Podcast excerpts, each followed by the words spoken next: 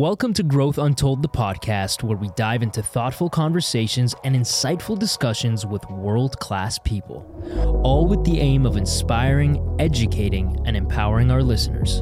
We are thrilled to have you here with us on this exciting journey to explore the diverse stories and the ideas that have the power to shape the world for the better. Welcome to Growth Untold, the podcast.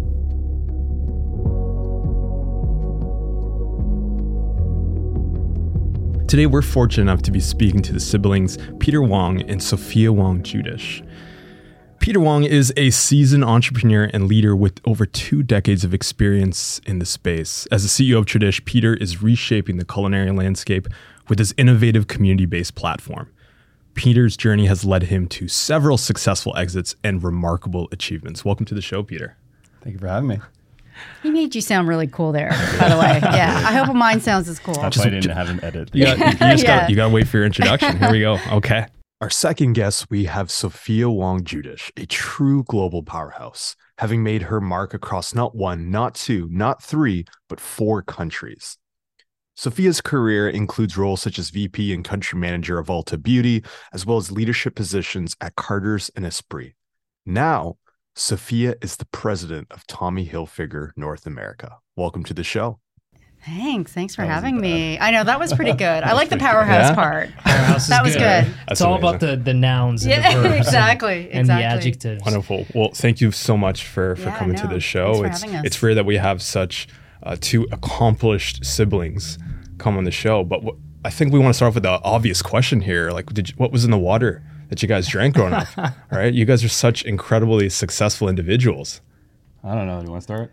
well, I, I think it's um, number one. I don't think we feel. We were just talking about this. Like we don't feel successful, right? So maybe that's the key is that you feel like you constantly have to keep reaching and challenging. But I do think, you know, um, Peter and I talk about this a lot about the immigrant story, which we know is a very a very quintessential Canadian story of seeing your. I think there's something to be said when you see your parents struggle where, where typically you're used, to see, you're used to seeing your parents sort of be the role model and so forth. And they were our role models, but they were our role models when it came to working really hard and striving and and wanting more. And so I do think there's something about that piece of it that I think has shaped both Peter and I, where we felt like um, we needed needed to do right by our parents' struggle and be successful and, and try the best we we could, right, with all opportunities given.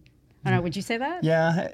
Every immigrant, I think, goes through this typical story. Um, Yeah, ours, I don't think yeah. ours is like tremendously different, other than the fact that like you and I've lived it, right? So Yeah. we've gone through. The, I mean, we grew up in Rexdale, and I th- it, it was you, lo- you had to learn how to get, fight, you get, and you, yeah, you get your stripes it when you was talk about Rexdale. it was tough. Yeah, it Yeah, was but it- but it's funny Shout out to Rexdale. I don't want to be criticizing Rexdale, but it was tough. I mean, that was Shout like out to Rexdale, yeah. Bergamot Avenue, actually. So Yeah. Can you give us a decade? Like, when was this? Yeah, 1970s. 70s? Yeah, Late so my 70s? parents um, moved from Atlanta. So they moved from South Korea um, in the 60s to, which was weird. They went to Atlanta, Georgia, in the U.S. Wow. So I was born in Atlanta, Georgia. Um, I was born in Atlanta as well. yeah, and then we came and here then when we we were one came. years old. Yeah, I and came here when I was one, Yeah, so and I was was like a year later. five, and we, my parents didn't have a lot, so they actually showed up at Rexdale, Bergamot Avenue, and it was Public housing. public uh, housing community and housing. really, really tough, right? And the only, I would say, I was about to say, Asian family Yeah, there, pretty but it was the only.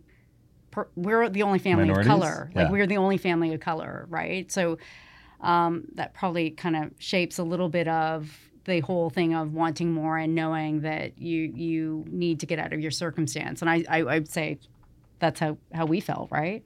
Yeah, we we grew up with very scrappy parents, and it was the type of thing where our I guess dad was always kind of working, and mom was trying her best to work while at the same time take care of us. Yeah. So I, I can honestly say it was like that was probably a very tough circumstance because I was kind of raised by you guys, right? You and Teresa. Yeah, which is crazy So- because I'm not responsible. Trust me. Like, I, so yeah, So are you?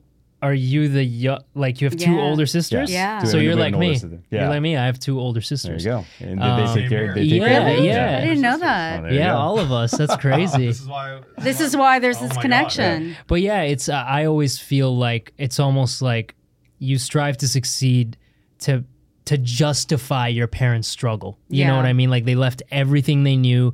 Like my parents, I know they could have probably had a better life for themselves in Egypt, but Yeah. they chose to immigrate to have a better life for us. Right. And it's almost like you strive to to just justify th- their struggle to be like this didn't all go So to vain. true. Like I'm gonna Yeah. do the best that I can do. Um, so how was your upbringing? And I'll start with you, Peter, in the sense of like y- your journey. Like, did you know that entrepreneurship, VCs, that's what you wanted to do when you were younger, or how did you No. come get to it? No, not at all. So, so going back to the parents, like um, our parents were first generation immigrants here, but they were university educated. So it's very, it's very, very typical immigrant story where they come here, and this is back in the '70s, right? So there's no Uber or fractional gig work to transfer your education here. So it was like very much they settled. They settled for, and it's a very typical Korean stereotype, but they owned a convenience store. They worked in a factory and they bought a Baskin Robbins. And I actually remember that day pretty vividly. I was, how old was I? I don't know, I was like eight, maybe yeah. seven. Yeah. But I remember my father being so proud because it was like almost his way to have freedom to provide for the family. And, when you say about the pr- the pride, he was wearing, and at that time, you know, the uniforms changed. It was the Baskin Robbins like str- like ice cream colored stripes uniform that he was like putting on, and showing such pride of wearing it. And it, like it could make me emotional thinking Yeah, about for it sure. because he was it, it, it was a signal of he was his own. yeah. Uh, but I wouldn't even go back further from that. So they basically, I remember there was this picture that he had, they had where they had this orientation, business orientation, where everyone, all the new franchisee owners, would come, and in that picture, my dad was the only one wearing a suit. Everyone else was like had golf Yeah, shirts doesn't in. that show you Well, because it was like for him, it was like the proudest moment of his life, almost to, to start this new chapter of his life. And uh, I don't know, I hate to say it, but it it, it probably didn't. it fades really quickly. yeah, Yeah, because it's the whole premise of behind, behind and I get, I'm going to talk about it later on, but retail, food, hospitality, it's just a freaking hard life, right? it's a grind. It's a grind. Yeah. So I think from the perspective of like losing the luster, so to speak, is that he just learned pretty quickly that it was, yeah, It's that, a hard that- way to make money. It is a hard way to make money, and you have to eat a lot of humble pie and realize that everything you thought, you know, was your, uh, like, for lack of a better term, your next chapter in life that would pave the way for you, like in your ideal state, is not necessarily that. Yeah, so I mean, we we talk about this a little bit, but you know, uh, when I booked Aladdin, um, you know, everybody thought that that was it. Like I was going to become a millionaire overnight. That there was no going back. There was no looking back. It was like this is it. Like he's, Yeah. he's done, and you realize very quickly that you're like.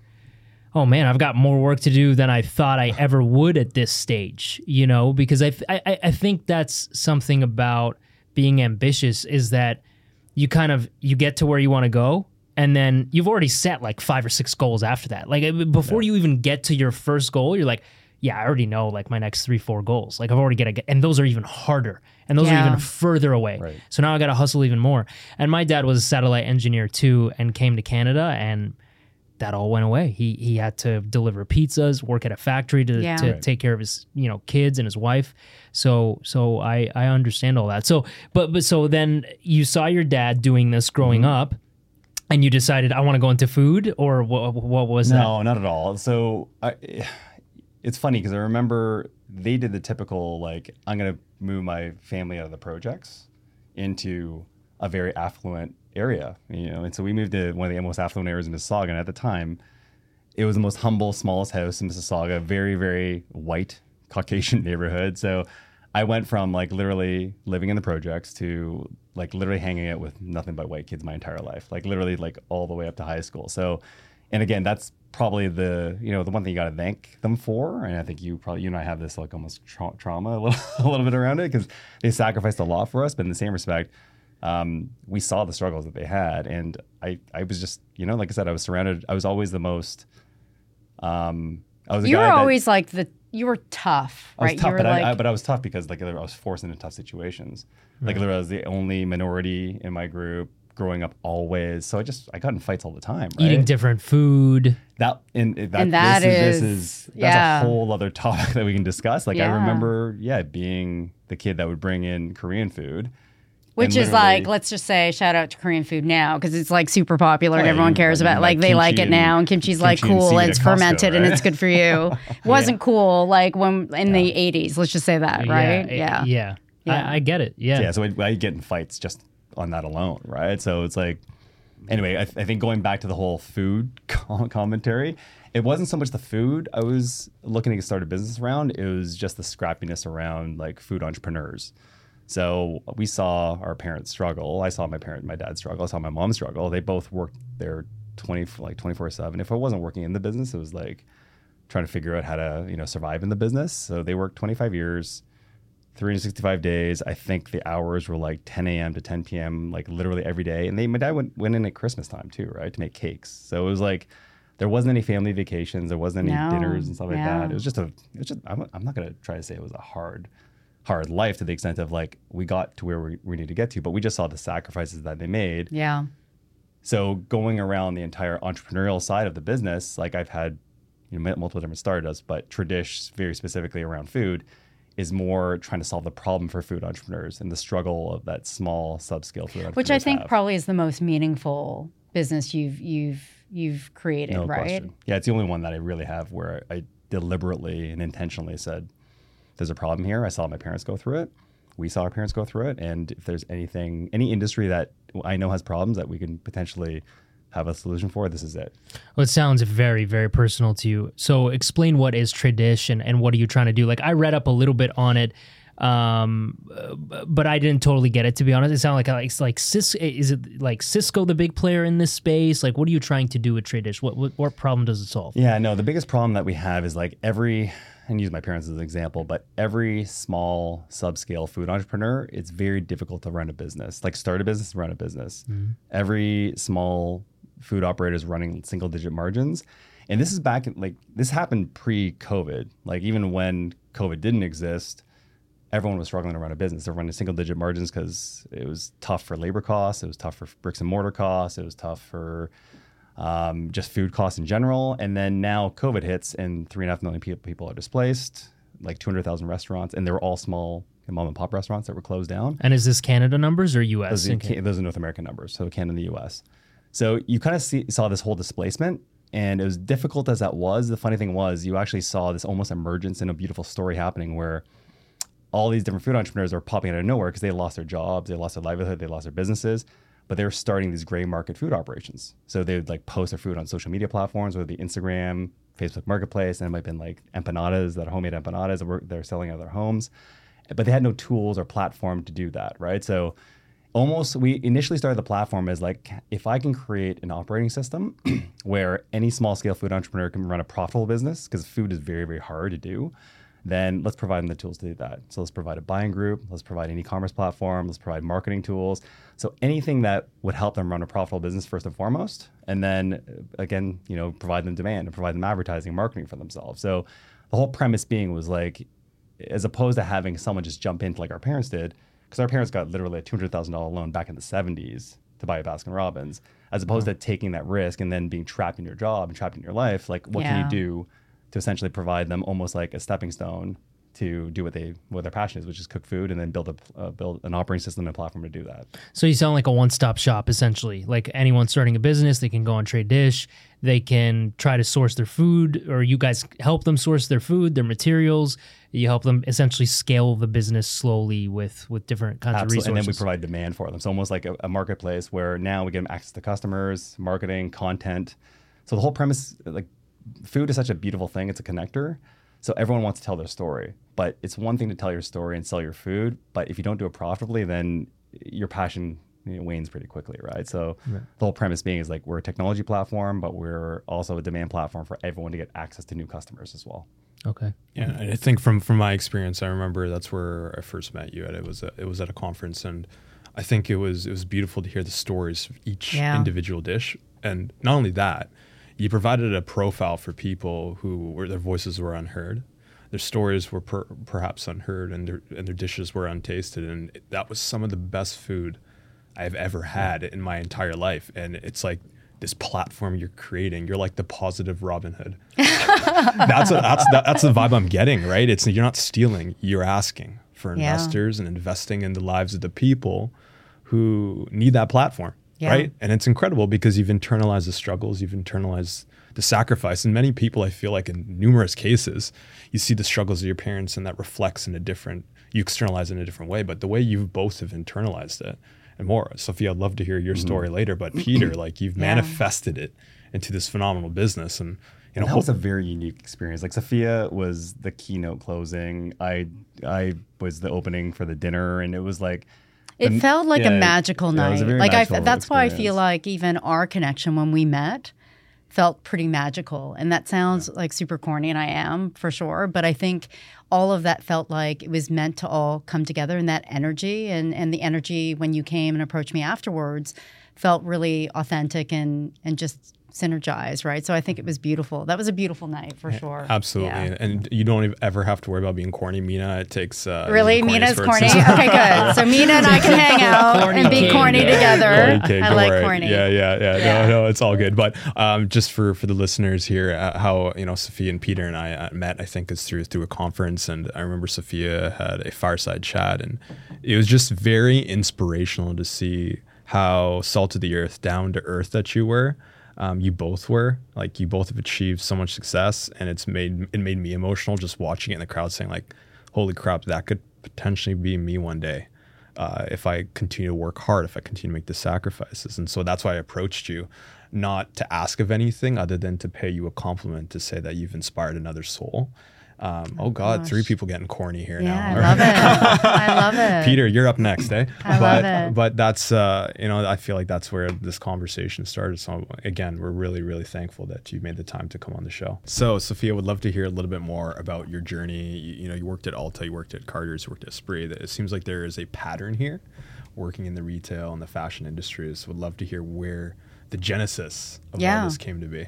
I mean, it happened by accident, which I think is kind of the beautiful thing because I never expected yeah. to. I didn't have any aspirations to be sort of the president of Hudson's Bay. And so I think the way it started, I was just a lame ass 16 year old who thought I wanted to work at Le Chateau. Do you guys know Le Chateau? Oh, my gosh, I used to buy my Thank suits you. from Le Chateau. I try to remind people that it used to be cool. Cool. Is, I don't even know if it's around anymore, is it? I, I don't think it is. There's, there's, probably like one location left. Yeah. I used to definitely buy my dress shirts from there. They had like right. nice turquoise uh, oh. striped, kind of like this, but in a dress shirt, like, st- yes. like bright colors. I totally remember Le Chateau. Thank you. And so I, I wanted to work at Le Chateau and I got approached by by the manager, and I was a sales associate at a high school working in retail, and I loved it. And in some ways, I think we talked about this. In some ways, you know, my parents did not like it. I mean, they didn't want me, and I know, you know, retail in general, but yeah, like they didn't, yeah, yeah they were sure. this idea of working in a store. I mean, um, you know, I think that they thought that they wanted more from for me, just like me and I think you and I talked about career choices, and they didn't feel like they understood the path to get to stability, and mm. they could see I was working on weekends, and so I do think there was this level of they just it wasn't what they hoped for me. But for myself, I loved it. I li- I loved working with customers. I loved clothes and apparel, and so I think there was this level of feeling like. I didn't know what else to do, so I did that because I really liked it, not thinking it was going to turn into a career. So mm-hmm. in some ways, um, it's great the way it turned out. And I, I, think that the level to which I approach everything is very much like it's no big deal. Mm-hmm. And I know that sounds like it's not a feigned, like trying to be humble about yeah. it. It truly is. I don't think anything's a big deal. And I think that, um, although yours is a big deal, I promise you when I say that.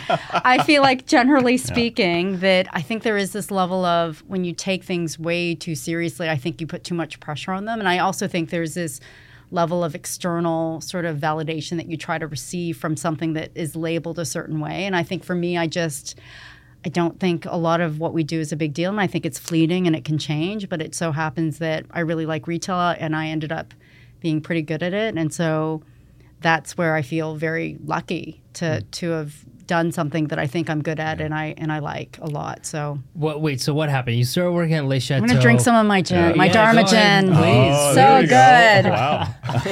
uh, Dharma gin. We have the best Indian dry gin. So good. Uh, not available no, in Canada. legit. It's very good. Yeah. Thank you. Thank you. Yeah. So you started working at Le Chateau. That kind of showed you that you loved retail and you wanted to go down this path. But how did you get to you know? Let, let, let me let me Okay, he's okay, now so, he's gonna he's, he's, no, he's gonna slam me now. No, I'm not gonna slam everything. Okay. the rise you know how they have some of them are meteoric rises or like meteor is meteoric like a yeah, like very yeah, fast. Yeah. yeah. Yours is one of those where everyone thought you were almost perpetually going to be in retail. Yeah. Because you worked in retail, retail, retail on a from a sales perspective, Yeah. and then it was one of those like she went overseas, and all of a sudden like all bets were off. it's Yeah. almost like the unleashing of Sophia to say, okay, I'm I'm not only going to another country, but I'm actually going to pave my own way. Where I don't think anyone saw it coming. Yeah, Like, no. you're- I mean, you're- certainly you're nobody in my family. So that's his way of saying that nobody expected me to No, be it was- it successful. was crazy.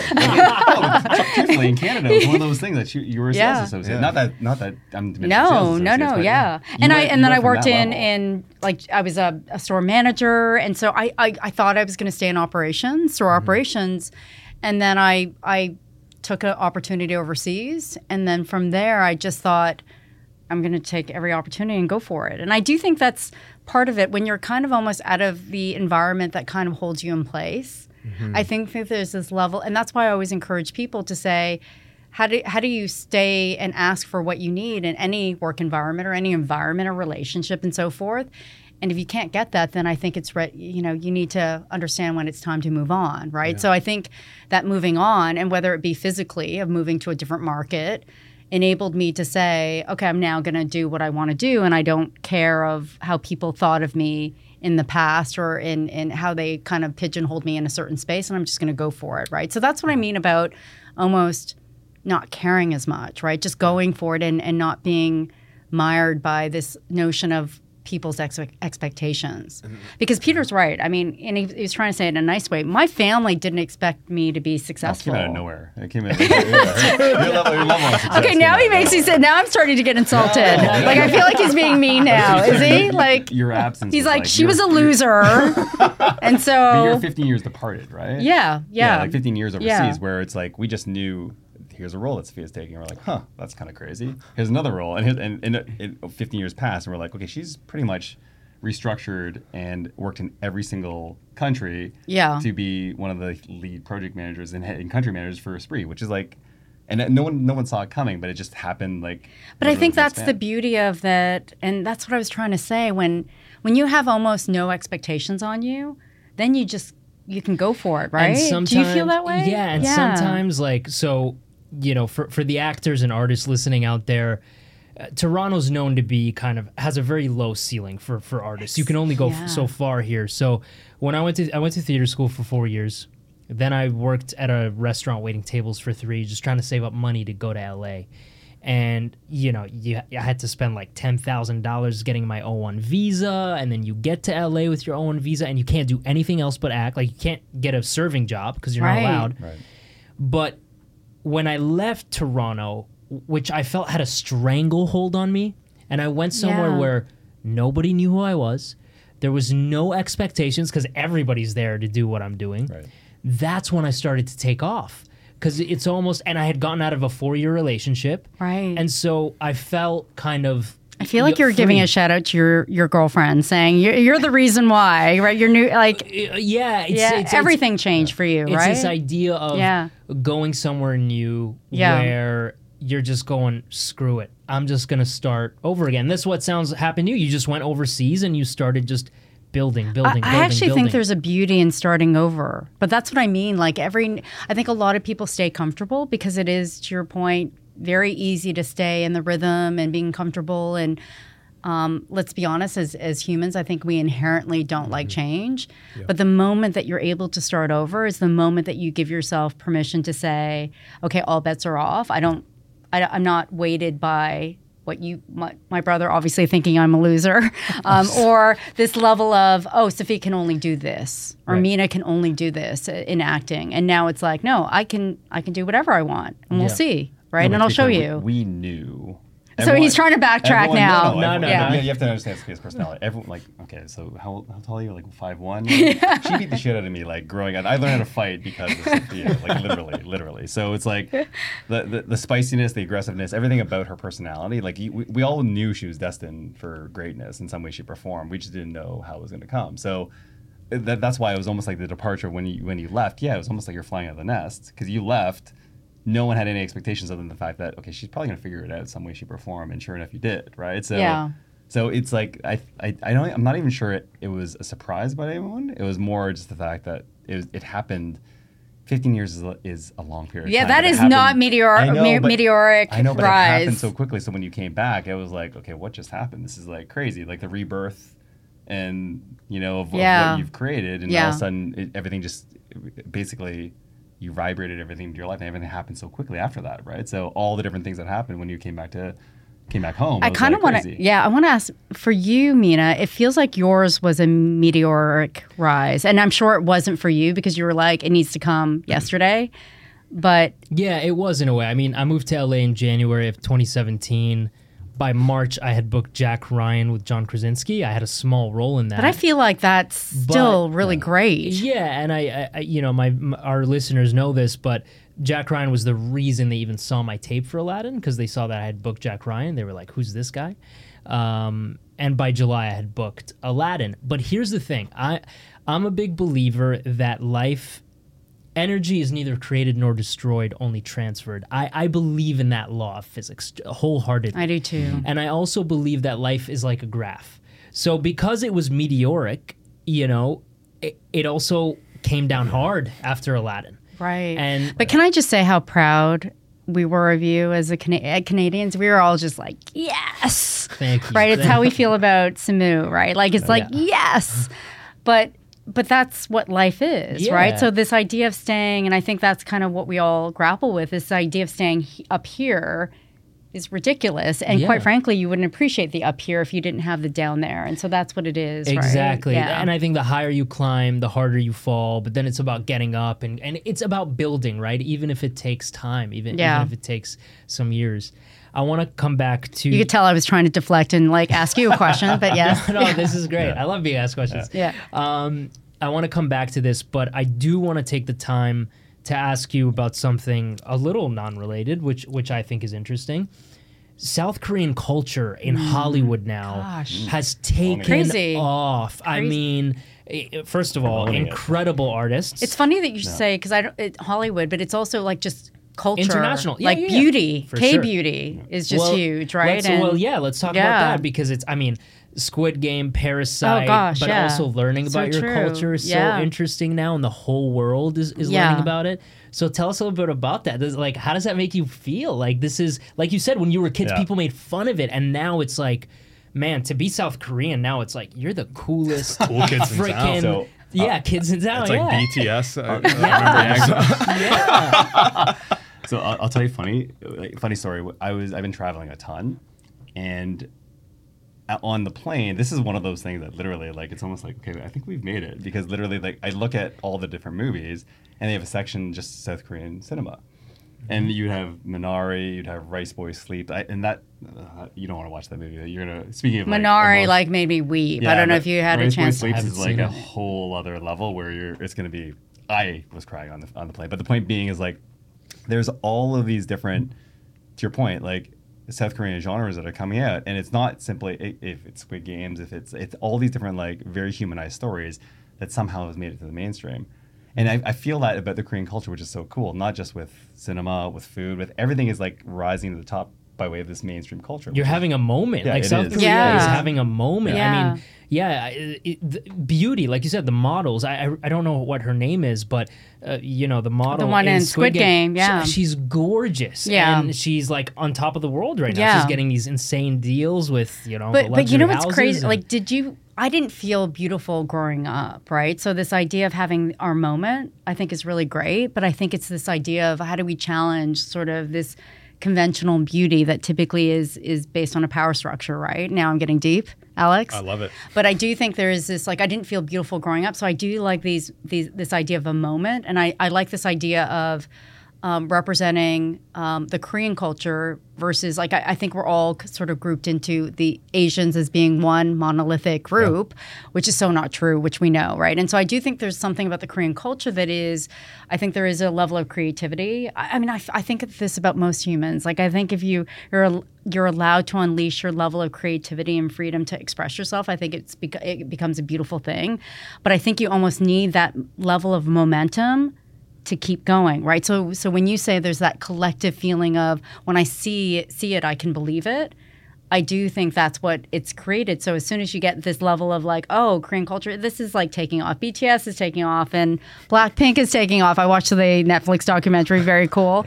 but then it becomes like everything about the culture then feels like it's it's it's a moment, right? And I do think that's important for us to see that in all cultures. But I'm I'm I'm not going to lie, I love the fact that the Korean culture is experiencing well, that, right? But because to be transparent and honest, like it, growing up Korean was difficult, right? So gosh, I, it was I brutal. I don't think we ever thought to ourselves, "Wow, we're this is amazing to be Korean," because literally, like like I said, like our our upbringing was like we were born in a very all white neighborhood. I we moved to all white neighborhood.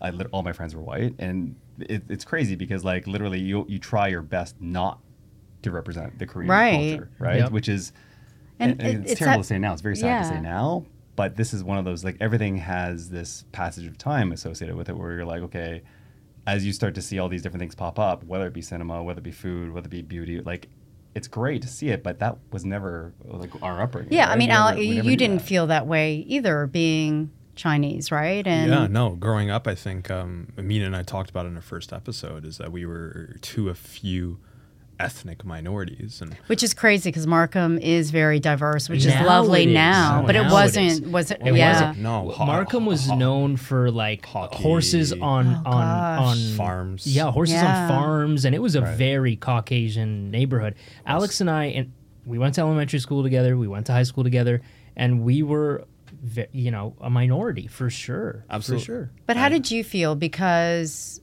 it it would have been tough too. And I think you kind of share the experience of being, you know, honestly, I think as a as a person that's a minority, as a female, is very different from a male Asian um, pers- persona, right? Yeah. Well, I yeah, I don't know anything about this, so I'd love yeah. to hear about. It. Well, that. it's well, and I think you you guys remind me of each other a lot yeah. because I do think you know Mena described you as being super athletic and. Mm-hmm you know, when you think about the stereotypes, right, of, of the yeah. Asian male, it's not necessarily grounded in being athletic and good at sports, right? No, I think um, I think growing up, and we're getting we're getting deep again. Yeah, is yeah. I, I was I was kind of ashamed of my culture. Yeah, right. I, I felt I, that we, too. You know, we grew up with Caucasians. We we thought that we had to adhere to a culture that would per, we we couldn't really identify with. My mom and dad were they were born and raised in Trinidad and Tobago, and then they immigrated here and they started a new life for us in Canada. And bringing even lunches, we talked about this, yeah. but like bringing uh, a lunch, bring uh, it's called buss up shut and roti and curry, mm. and we mm. brought that and we're trying to eat with our hands. We're like, oh, do we eat with a fork and knife, or do I? But did but is that the reason why you guys connected, or because you? I think a part of it was yeah, for sure. We yeah. were like the outcasts. Yeah, and I also think culture recognizes culture. Yes, right? Yeah. You're like, oh, you have a different culture. I can relate to that. I also bring different food, and I also. So yeah, yeah I, I, think that was a part of it yeah. too. And you know, I think immigrant parents raise you different than you know than Caucasian yeah. parents or American Canadian parents. Um, and I, I think you realize that. But how is it different between a male and a female? Asian growing up with prejudice? Like, how, how, what are the differences you think? So, I would say from a Asian female, there is a bit of a fetishization of the Asian female. In some ways, you could say there there's this level of um, putting us up in a pedestal of like, oh, this ideal feminine sort of mm-hmm. being. I think for men, I think at least so Pete, when yeah. he's saying he had to learn how to fight, I mean, you either have to learn how to fight or you're going to be, and, and you being sporty and athletic probably was a response to saying, I'm going to push up against that stereotype of being, yeah. you know, studious and keep my head down, and which isn't ideal for the, when you think about the uh, sort of ideal masculine state, keeping your head down and just being studious and not causing problems, which is very typical of the Asian culture, is probably not the best way to respond to the societal pressure that you feel as a man. Does that make sense? Oh, for sure it does. No. Yeah, like you learned how to fight very, and you were small. But, but, you didn't. You weren't big as a kid. You were tiny. Yeah, but let's be, let's be yeah. clear as well. Like, so this is, I think, this is what you're alluding to, which I let's be clear with. as well. I'm jacked. Okay, you can tell that's what he was trying to say. I mean, it was like I'm straight. no, but I th- I think I never had literally like the So your typical Asian male, candidly, is like if you're successful, you're probably because you're book smarts and you've gone, you found Right. a way to use your intelligence to. And I was more of a street rat. I was You like, were. I- yeah, I was very much like street smarts, and I, I just found a way to make th- things happen, make things work. But I was also, I, I was like just survived, right? So I got in fights all the time. I literally like I remember, and this is a grade four. I remember flag football for some particular reason. I was just I picked up a football and was really really good at it, and it was like that was a moment where I, was, I became the fastest kid. I was like, so everyone looked at me still as the Chinese kid. Even though I wasn't Chinese, uh, but I was a fast Chinese kid.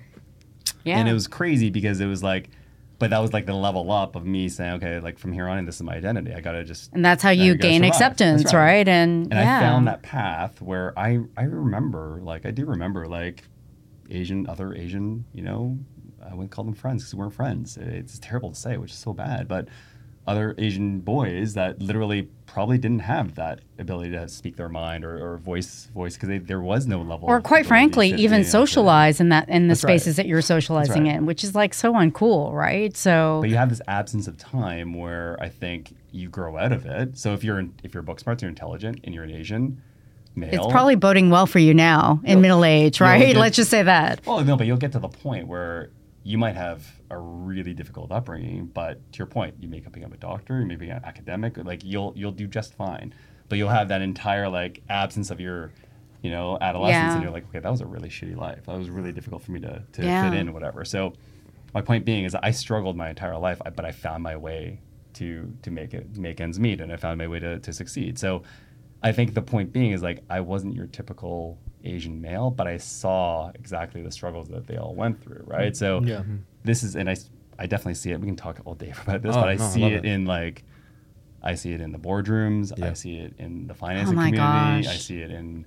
And Think about what- being though a female leader in those, b- a female Asian Sure. leader And in those you have a whole boardrooms. other level of like. Yeah, but in some ways and it's great because I surprise people because I'm like, I don't give a shit about what you're thinking and I don't care and I'm going to be not be I, there's a level of me going in where I I surprise people because I do think they expect me to be this Asian female of meek and keep my head down, hardworking, not expecting to like get credit for things and and I'm just not that, right? And I do think that's what I probably bring a little bit. And it's funny because you know Hugh Lawson. So Hugh Lawson, who who um, is this big black guy, ex CFL player. I think he did one year with the Argonauts. And I remember him saying, "It must be nice." He's like, because I'm always trying to make myself smaller in rooms because he's like six four, and and he's like, but you're trying to make yourself bigger. And it's so true at five one. I kind of go in and I'm like, and and, and, and yeah, and it's not um, it's not a facade, but it's just truly like I'm trying to make myself bigger in spaces. Whereas I think in in certain groups, like black strong males are trying to make themselves smaller and less in- intimidating. And I do think there's this level of like how what we're we trying. chasing? What are, What we, are we chasing? What are we chasing? chasing? Are you just chasing like the average? Yeah, that's that's a crazy thing. It's like everybody wants almost what they what they don't have, but I do feel like it all goes back to like how you grew up, those insecurities Yeah. that you grew up with. Like in high school, I was afraid to talk to any girl that I found beautiful. I just I just was like I'm not good enough. I'm just like they they want. and the now white you're guys. like the actor, and you're like, hey. yeah. Remember? No. but y- you know, it's it's it's that thing. But i- it's interesting because you have to ask yourself, like, what are we all chasing? Like, Yeah. you're chasing being bigger. He's chasing being smaller. smaller. You're chasing being seen, Yeah. right? Yeah. Yeah. And I think it's uh, I think it's interesting. I remember reading an article by Tim Urban, um, and if you're not following Tim Urban, I I'm would not follow. following Tim, Tim Uh, Urban. He's he's incredible. Um, has some amazing insights. But the point of the me bringing him up is because he has an interesting story about finding your AV, your authentic voice. Your authentic voice is a thing that you drown. Um, and many of us drown it in different points of our lives. And I'm finding similarities between Mena's story, between Peter's story, and Sophia's story that you all have a beautiful, authentic voice, but you're so boisterous to achieve the success that you all have achieved. A lot of visible minorities are ashamed of it, are afraid That's of a it, very good point. and they shun it. Yeah. What have you done?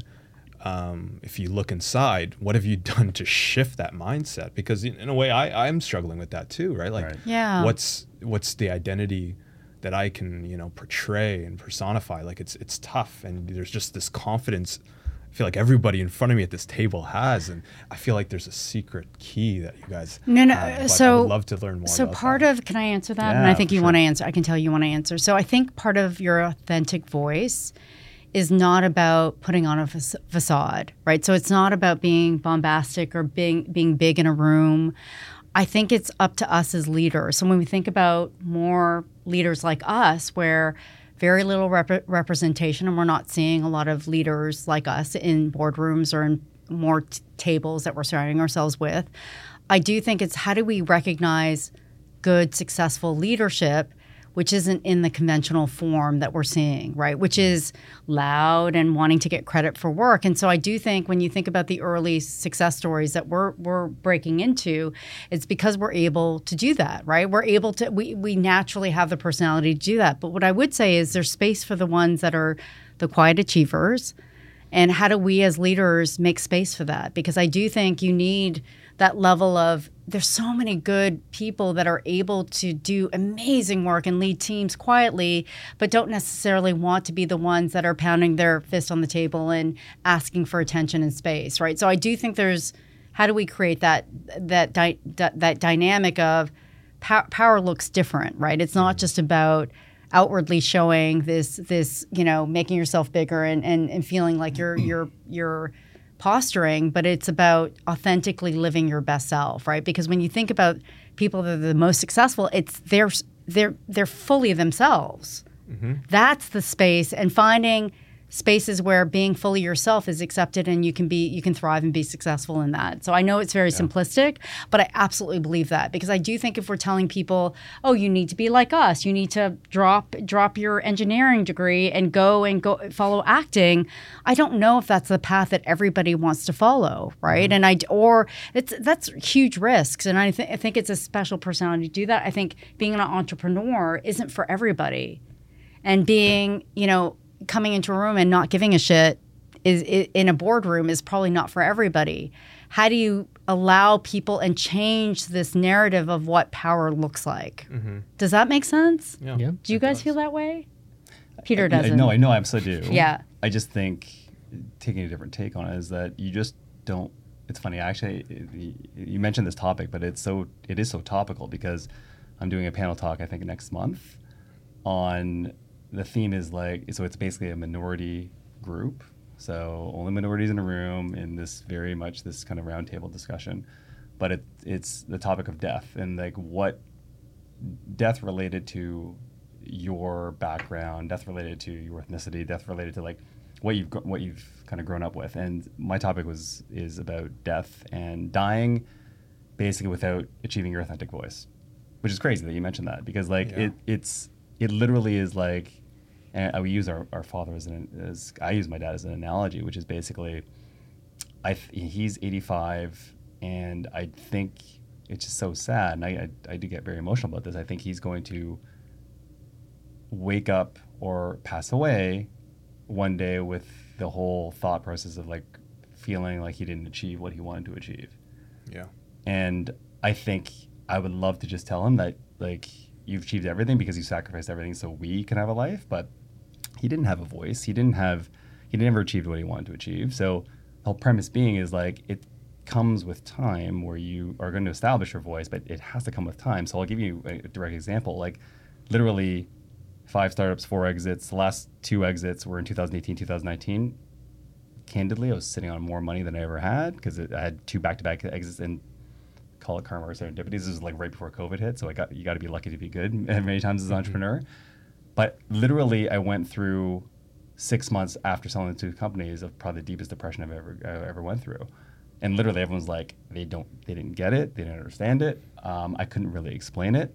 And what I realized is because everything I was going through the motions of just chasing, chasing, chasing, which was basically I just wanted to prove myself as an entrepreneur, worthy, worthy, worthy yeah, yeah, as an Asian male that probably like had to get out of the stereotype. But the reality is, I never really achieved what I what I really wanted to, which is like having my own voice and telling my own story and doing my own passion project and feeling like I was I was worthy because I never I never really was. I was just going through the motions, and I was that aggressive like kid that was like you know, sporting, you know, competitive, athletic, and I just like I bull rushed my way to success.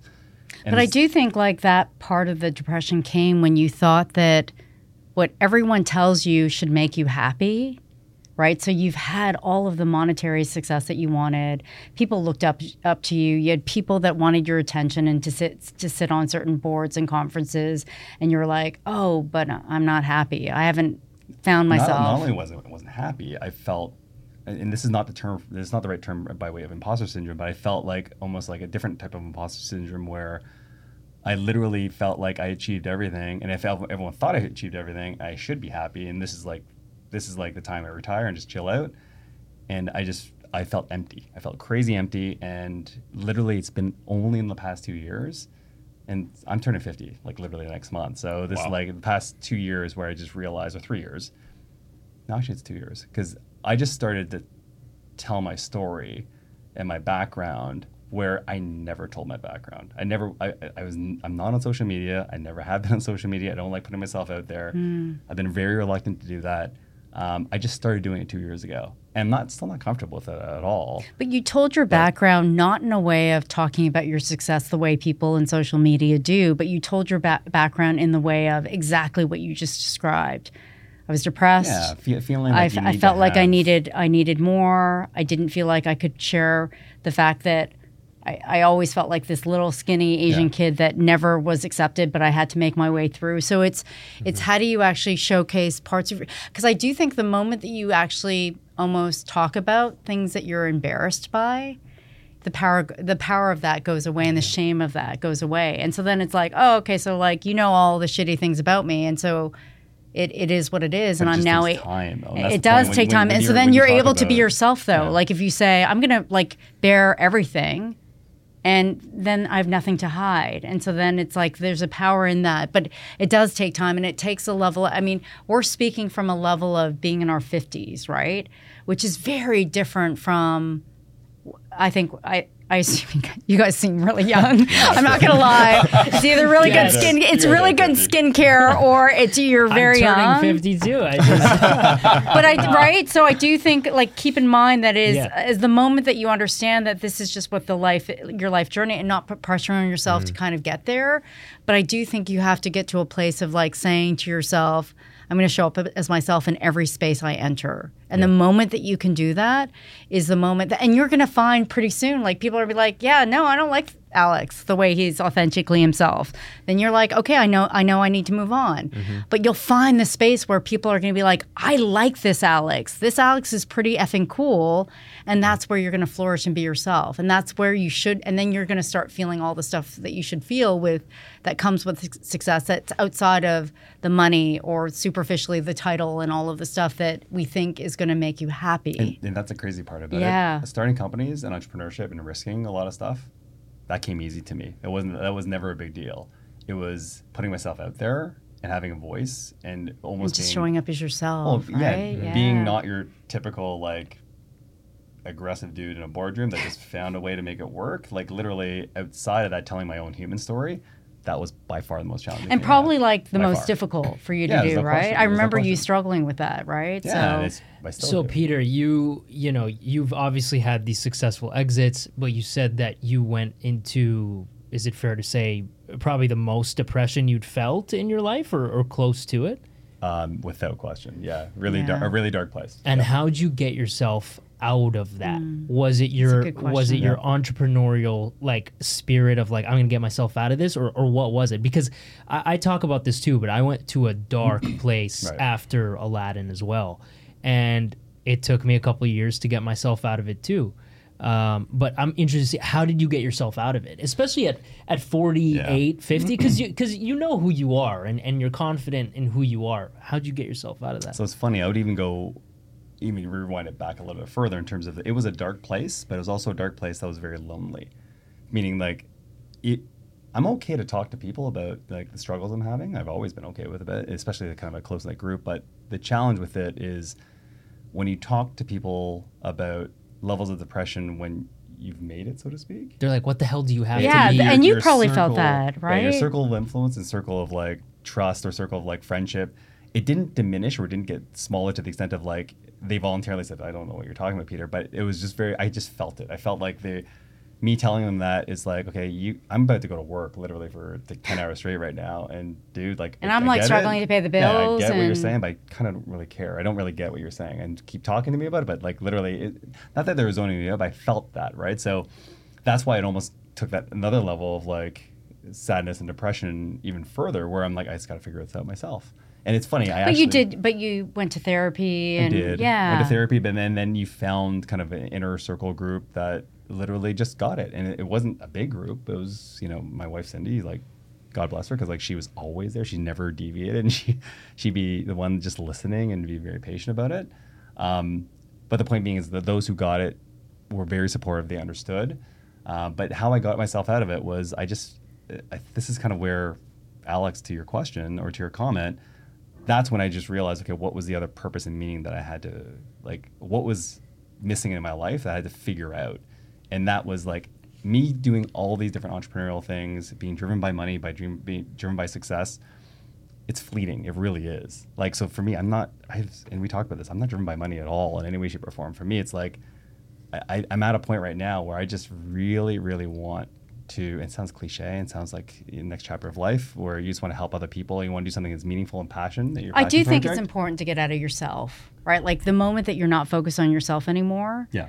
is the moment that i think you can do good good work right? Yeah, and, and, so, and then and yeah. then be comfortable talking about it very authentically where it's not that's the one thing i think i'm proud i'm very proud of and i'm think i'm doing you know a pretty good job of is like I, i'm not being self-promotional I'm putting myself out there to the extent of like I'm I'm trying to just do it for my own purpose. I'm doing it because I know what I'm doing it has a greater good, It has a greater purpose to it. So for me, it's like finding that voice where I'm okay to talk about it, and then finding mm. a voice where I'm I'm I can be unabashedly promotional about what I'm doing because I'm proud of what I'm doing. That's very very hard to do because it's almost like the, there's an at, like there's a gap between them that sometimes is too deep. Where if you're not confident enough, some people are crazy self promotional and they're totally okay with it. Other people do not. I feel like I want to name name names. No, no, no, no, no. no. You name names, but no. But the point being is like if you have the ability, yeah, to have both those balances and be proud of what you're doing, yeah. then you have to get your voice out there. And I think that's mm-hmm. kind of Alex, your point is like you got to yeah. figure out a way. What what is it that's going to trigger you to get your voice mm. out there? And, and surround yourself with people that can you can feel like you can fully practice being yourself with, right? Yeah. And sharing all that. I love that. I love. Yeah, you you said something important, Peter, that. I mm. think is important for everybody to remember, no matter who they are, where they are in life. And I've felt this before too, several times in my life. I'm sure you have too. All of us have. There's nothing worse than feeling like you're all alone and nobody understands where you're coming from, because people will always put excuses of like what do you have to complain about? Like you, you just yeah. had a billion dollar movie. Like what do you have to complain about? Like yeah, Mena, just, your your story is like crazy way higher levels. Like, no, no, no, no, no but Mena, public, I think public. Yeah, uh, I think like Mena, I think your story yeah. is really hard for people to understand because I do think we, as a society, celebrate stardom and celebrity and all that stuff, and so it must have felt very lonely because I eh, because nobody eh, they're like dude, I have no time to hear you complain. Yeah. Right. Exactly. And I think that's my point is that, you know, no matter where you are in life, who you are, what kind of success you've had, everybody should understand that we're all human at the end of the day and we all go through the same kinds of ups and downs of emotions. We all have high highs and low lows and we all feel like we're alone and misunderstood we we all feel that stuff. Money is a it's it's like it's so woozy, it's a wazi, fugazi, fugazi, it's just fairy dust. And like Matthew McConaughey but you know, but you know that people will say it's because you have money that yeah, you're saying that. And, and, but, people, but yeah, me, in my yeah. case, it's not true. I mean, I it, it's not true. I you know, I'm not a multi-millionaire by any means. So, but that's the thing. That's exactly my point. It doesn't matter what people think. Yeah. People will always think like like as soon as Aladdin happened, people thought, "Oh, he's a multimillionaire." Like yeah. people he's went up to my sisters yeah. and and they Ask were like, "Man, Mena must be like." He must be right. doing good. He's made a lot of money, and I. It was like no, like uh, not not at all. But I think the lesson is that be wary of being envious of other people because you never know what they're going through. And even when you get to where they are, you will realize that it's your own journey. You you have you know it's not all perfect. It's not all perfect no matter where you are. Um, and, and it's so, also being wary of those highs right? Like you know when you cling on to the the highs and you believe that oh my god, I'm deserving of this. Like I think that's like not only of people looking at other successful people, but being when you're in that moment of like whether you're in your groove and you're like this is amazing and I'm going to stay in this mm-hmm. forever, you're not. You're yeah. not going to stay in that forever. You're going to come down and that's okay too. But I think that's where, like, so clearly you didn't believe, oh my God, I'm the greatest actor of all time and I'm a Canadian treasure. you were literally like, clearly kind of trying to like people were putting all of this these expectations on you and it was like you didn't believe it and so I think not believing is is a good thing because to hold on to something that is so external and has nothing to do with you is probably the best thing is not to hold on to that, right? Yeah. Be wary of that. And I, yeah, this is amazing because yeah. we we talk, you know, we we we talk about all of this absolutely um, in our other episodes as well. This is something that comes up over and over again. So uh, you know, okay. I, um, I, appreciate. Yeah, and I, I and I want to mention just one more thing, and I know we're coming up to time here, but yeah. one thing is if there's anything that I've summarized and taken away from just listening to this amazing conversation, I think that everybody at different points of their life have a different measuring stick for success and happiness when you're when we're in high school. What's our measuring stick for happiness? Be cool, right? Yeah, get, know, the, get right? the hot girl, get the hot girls, uh, guys, yeah. whoever it is, right? Make it to the basketball team. Don't yeah. get cut. Don't get cut. Don't come last place in track. Don't piss off my mom and dad for not doing calculus. and then you evolve to this other part of your life, university, right? It's uh, what's my measure? What's my measure meant for happiness? It's it's getting us through you know 4.0 GPA and getting the job of my dreams. Right. And now it's always changing. And so I think the dangerous game that I've heard many of us play here is we've looked at somebody else's measuring stick for happiness and the external validation that sometimes I've chased is, you know, um, do X, Y, Z, and you will impress everybody. That will show them. And then we're all trying to figure out who's them. who, who, who is them? Who are we? Is it mom and dad? Is it ourselves? Right. So it's just, I think it's fascinating to hear everybody's journeys here. But at the end of the day, I think we're all, it's very cyclical, right? You know, yeah. you're going to have some highs, some lows, some, but we're all figuring out on the way. So, yeah. which brings me to, to you know, a, a question I have and last question. I think uh, it's a profound question that, you know, knowing what you guys know now is like the one piece of advice, like, dear Peter, dear Sophia, you're, you're breaking into the industry, maybe you're graduating, maybe you're in high school. What's like something you would have told yourself? You pat yourself on the back, um, and you would have told a younger version of yourself. Oh wow. Um, uh, I don't know, because everything is like hindsight. So you can say you can change things, but I think the biggest thing for me would have been literally trying to be something you're not all the time. So I, I literally try to s- stand up and be, you know, something, someone that I wasn't relative to just trying to get out of my comfort zone. I was never really comfortable with it. So being, having, like I said, like I grew up with all Caucasian friends. So for me, it was always consistently trying to be white like them and try not to embrace my culture or try not to talk about the fact that I didn't you know, it wasn't I didn't have what they had, right? So it was I did, did, it consistently nonstop, right? Where it was like I wouldn't say it was a matter of shame, but it might have been shame. It might have been, right? So it might have been the fact that you just didn't you always were comparing consistently and you realize pretty quickly that just gets really exhaustive and quite honestly in this in your later years in life it probably is triggering in a way where probably you, re, you, you go back and you think to yourself okay why did i do that? Like, like it took me literally like 45 46 years and this goes back to the authentic voice to realize okay none of that really mattered right? And mm-hmm. mind you it got me to where i'm got, got to now but it's almost like 45 years or 46 years of my life i'm like okay that was just exhausting to try to be something you're not all the time right? So um, yeah now i go back to the fact that I think I'm in a really comfortable spot in my life, and I can have a, I do have a voice, and yeah, going back to the kind of this next this kind of roundtable talk I'm doing is I'm so happy I found it because I guarantee you, and I don't want to use our dad as kind of the example, but there's certain individuals that like you're gonna die and then realize your biggest regret is that you didn't do something that where you had your authentic voice out there and you spoke the truth and your truth, right? And that's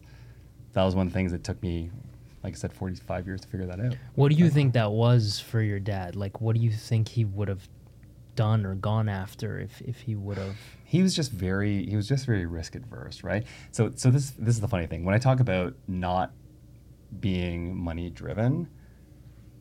The one thing I do know that I've taken from him unequivocally is he's not money driven either am I. He's protection driven. I mean, like he just Security. wants he wants to make sure his loved ones and his entire world is safe. And so he wants he so his happiest moments. He, it's funny, like he's at he's at a point right now where, and we we get so frustrated by him because he always talks about he's like I'm ready to go. He's 85. He's like I'm ready to die. He's like I'm ready to go. It's, I'm close. Can I I'm tell really you how irritating that is? And he, Yeah. and that's Yeah. morbid. The guy lives 110. Very morbid. Yeah, he will. He will. Like, oh shit! I'm like I'm still alive, but he is. He literally is. The, but it's funny because we we kind of came to this realization. I actually don't think it's a matter of him really wanting to go, but he's he's now at a point in his life where everything is perfect. Literally, his his kids are financially completely financially sound. Everyone's healthy. All the all the grandkids are doing well. They just sold their house, so they're sitting on some money that they can give. Like, and that's that's his big thing. He just wants to give, albeit it's not a ton of money, but he just wants to give money to us. He wants to give his inheritance to us. So, for him, it's like he's at a point in his life where everything is just safe and secure and happy. So for him, it's like he's okay to go. And very similar to myself, it's like that's kind of how I feel about money. I don't have a relationship with money financially and monetarily. It's it's more the security of making sure people around me are taken care of, and there's a safe and everyone's safe, and, and I'm just happy, and I don't have to worry about the financial stresses of of what money provides or chasing something or or just worrying about like how do you live on a day by day basis. So I think from his perspective, he he he achieved that. It took him a long time to achieve that level of like like security and safety. But also the other side of it is like, and I relate it back to you know that day when I saw him put on a suit and go to this conference. I feel like he really wishes he did more with his career and more with his life, and because he he left Korea with a pretty like his his dad came from money, right? We never met our grandfather, but he came from money he came here to start a better life with the family from a westernized perspective. Um, but I think it was a struggle for him because he thought it would be very easy to pick up and live the same life he lived in Korea here. Didn't do that. So now, 80 years, 85 years has passed, and now he's at he, he's his level of happiness is settling for just that safety net. But I would I would bet that whatever you feel like he didn't maybe uh, achieve, he achieved through you guys. I mean, look at you guys. You guys I bet make him so freaking proud and you know what eh, he sacrificed for you, but you made up for it. That's the thing and I think you've you know, you've probably made him so proud, more We, t- proud we than tell you them know. that. We tell them that like literally look what you have, look what you've created. But he is really proud of us, right? Oh, for sure. That, yeah. But that's what I mean. Like Yeah. when we try to give him like literally his flowers and my mom's flowers, say, look what you've created. Like look at the seven grandkids that you created. Look at every one of them in university. Look at every one of them literally starting their own careers. It's crazy, right? So it's like that that all came from literally Bergamot Avenue in Rexdale, where we lived in community housing. They didn't speak a lick of English, and I remember the racist yeah. like really mm. crazy racist, you know, things that happened to my to our family, specifically to them, that it just transcended. For so for them, it's like scars that they just carry forward, carry forward, carry forward, and now, admittedly, like our kids will never see that. They, not that they're never going to see it. Obviously, racism exists, whether microaggressions or whatever the case might be, but they're never going to feel it the way, like my parents felt and the way I felt it. Yeah. Right. So it's like to your point, sacrifices is the, with the passage of time the one generation sacrifices the next, which ultimately paves the way for the third one that has no idea about what they said, what the Yeah. struggles they went with through. Yeah, but your parents did that th- themselves. Like they they did it they did it alone. Sophia, what would you tell your younger self? I had time to think about it, just so you know. So thanks for being long, Oh. thanks for being long-winded, Peter. I appreciate that. Um, the two pieces pieces of advice I would give is I'm not afraid of change at all. Um, I've moved to your point. I moved to. I've lived in many different countries. I'm okay with starting over, and so I do think change is inevitable. I, I, and so I think embracing that and not being so tied or married to what the present moment means, right? So it's the idea of ups and downs and and and the highs and lows and the beautiful and painful moments and accepting that. So I do think that as humans we need to accept because the moment you can kind of lean in and soften with that is the moment that you'll be able to kind of withstand and then you come out stronger, right? So that's corny and so true. And then the second piece is being okay with being an outlier, right? So I do think there is this collective story around this table of us feeling which I do think is more the human condition of not feeling accepted and good enough and and and um, and showing up in the best way possible. And I do think the moment I kind of said, okay, I'm okay with being not accepted and not in the inner circle of what the wherever whoever they are mm-hmm. and not being accept, accepted by them, I'm I'm okay with. And I do think there's a power in that because then you operate in a space of, okay, so screw it, I'm not going to be fully accepted in the way I am, so I'm just going to come in as myself, and then whatever happens will will happen, right? And I think being an outlier and accepting change is like hugely important in any wow. in any form that you want to show up in, right? Yeah. Yeah. Well, you hear it here, folks. It's be an outlier. Yeah. It's be acceptance to change. It's find your authentic voice. Yeah. These are incredible nuggets you can't find anywhere else, right, Mena? I feel like you could though. like really, I feel like you just could. Google but uh, just Google it. You'll find it. You'll find it. Yeah, no, but I I think the point is that you know the point of this podcast and the point of having you guys here is yes, you can Google it. You can hear Elon Musk and Jeff Bezos and all those guys talk about it, but you guys are real life examples of people who have worked their whole life, fought, never given up, uh, you know, taken advantage of every opportunity you've been given and created something incredible for yourselves and your families.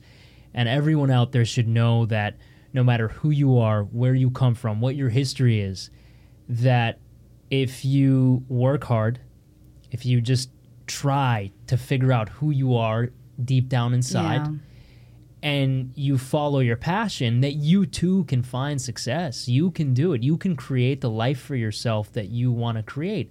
And once you create it, you will ask why, you will question it, mm. you will be depressed, you will be sad. And you'll have to get yourself back up and do it all over again. and that's the whole damn point. It's never, it's never perfect no. You're always working towards something and then reevaluating and then working towards something else. So just embrace where you are in life. Just embrace it and and embrace the, the positives with the negatives, yeah. the highs with the lows. And that's life, man. that's what I got out of this. Yeah, I know. Well, this is amazing, and thank you both so much for for taking the time to to share your stories, for sharing your struggles um, I feel like I learned so much more about you too and, and your stories. And I feel like everybody who is listening to this found, you know, a nugget or something that they can apply and they can enact in their own lives. So I think that you've inspired many. You've inspired the two here uh, on the table. So thank you so much for being on the show. Um, hopefully we can get you guys on another episode. Yeah, and Peter's not going to stop doing these. I, I, feel it. You're going to. Yeah. He's all over do the round tables. You're yeah. going to do the podcast. Thanks for having us, guys. Thanks for having us. Thanks so yeah, much. I appreciate it. Thank you. Thanks for tuning in and listening. Please subscribe, share, and join the journey of growth untold. Don't miss a single nugget. Hit that follow button now on Apple, Spotify, YouTube, and Instagram.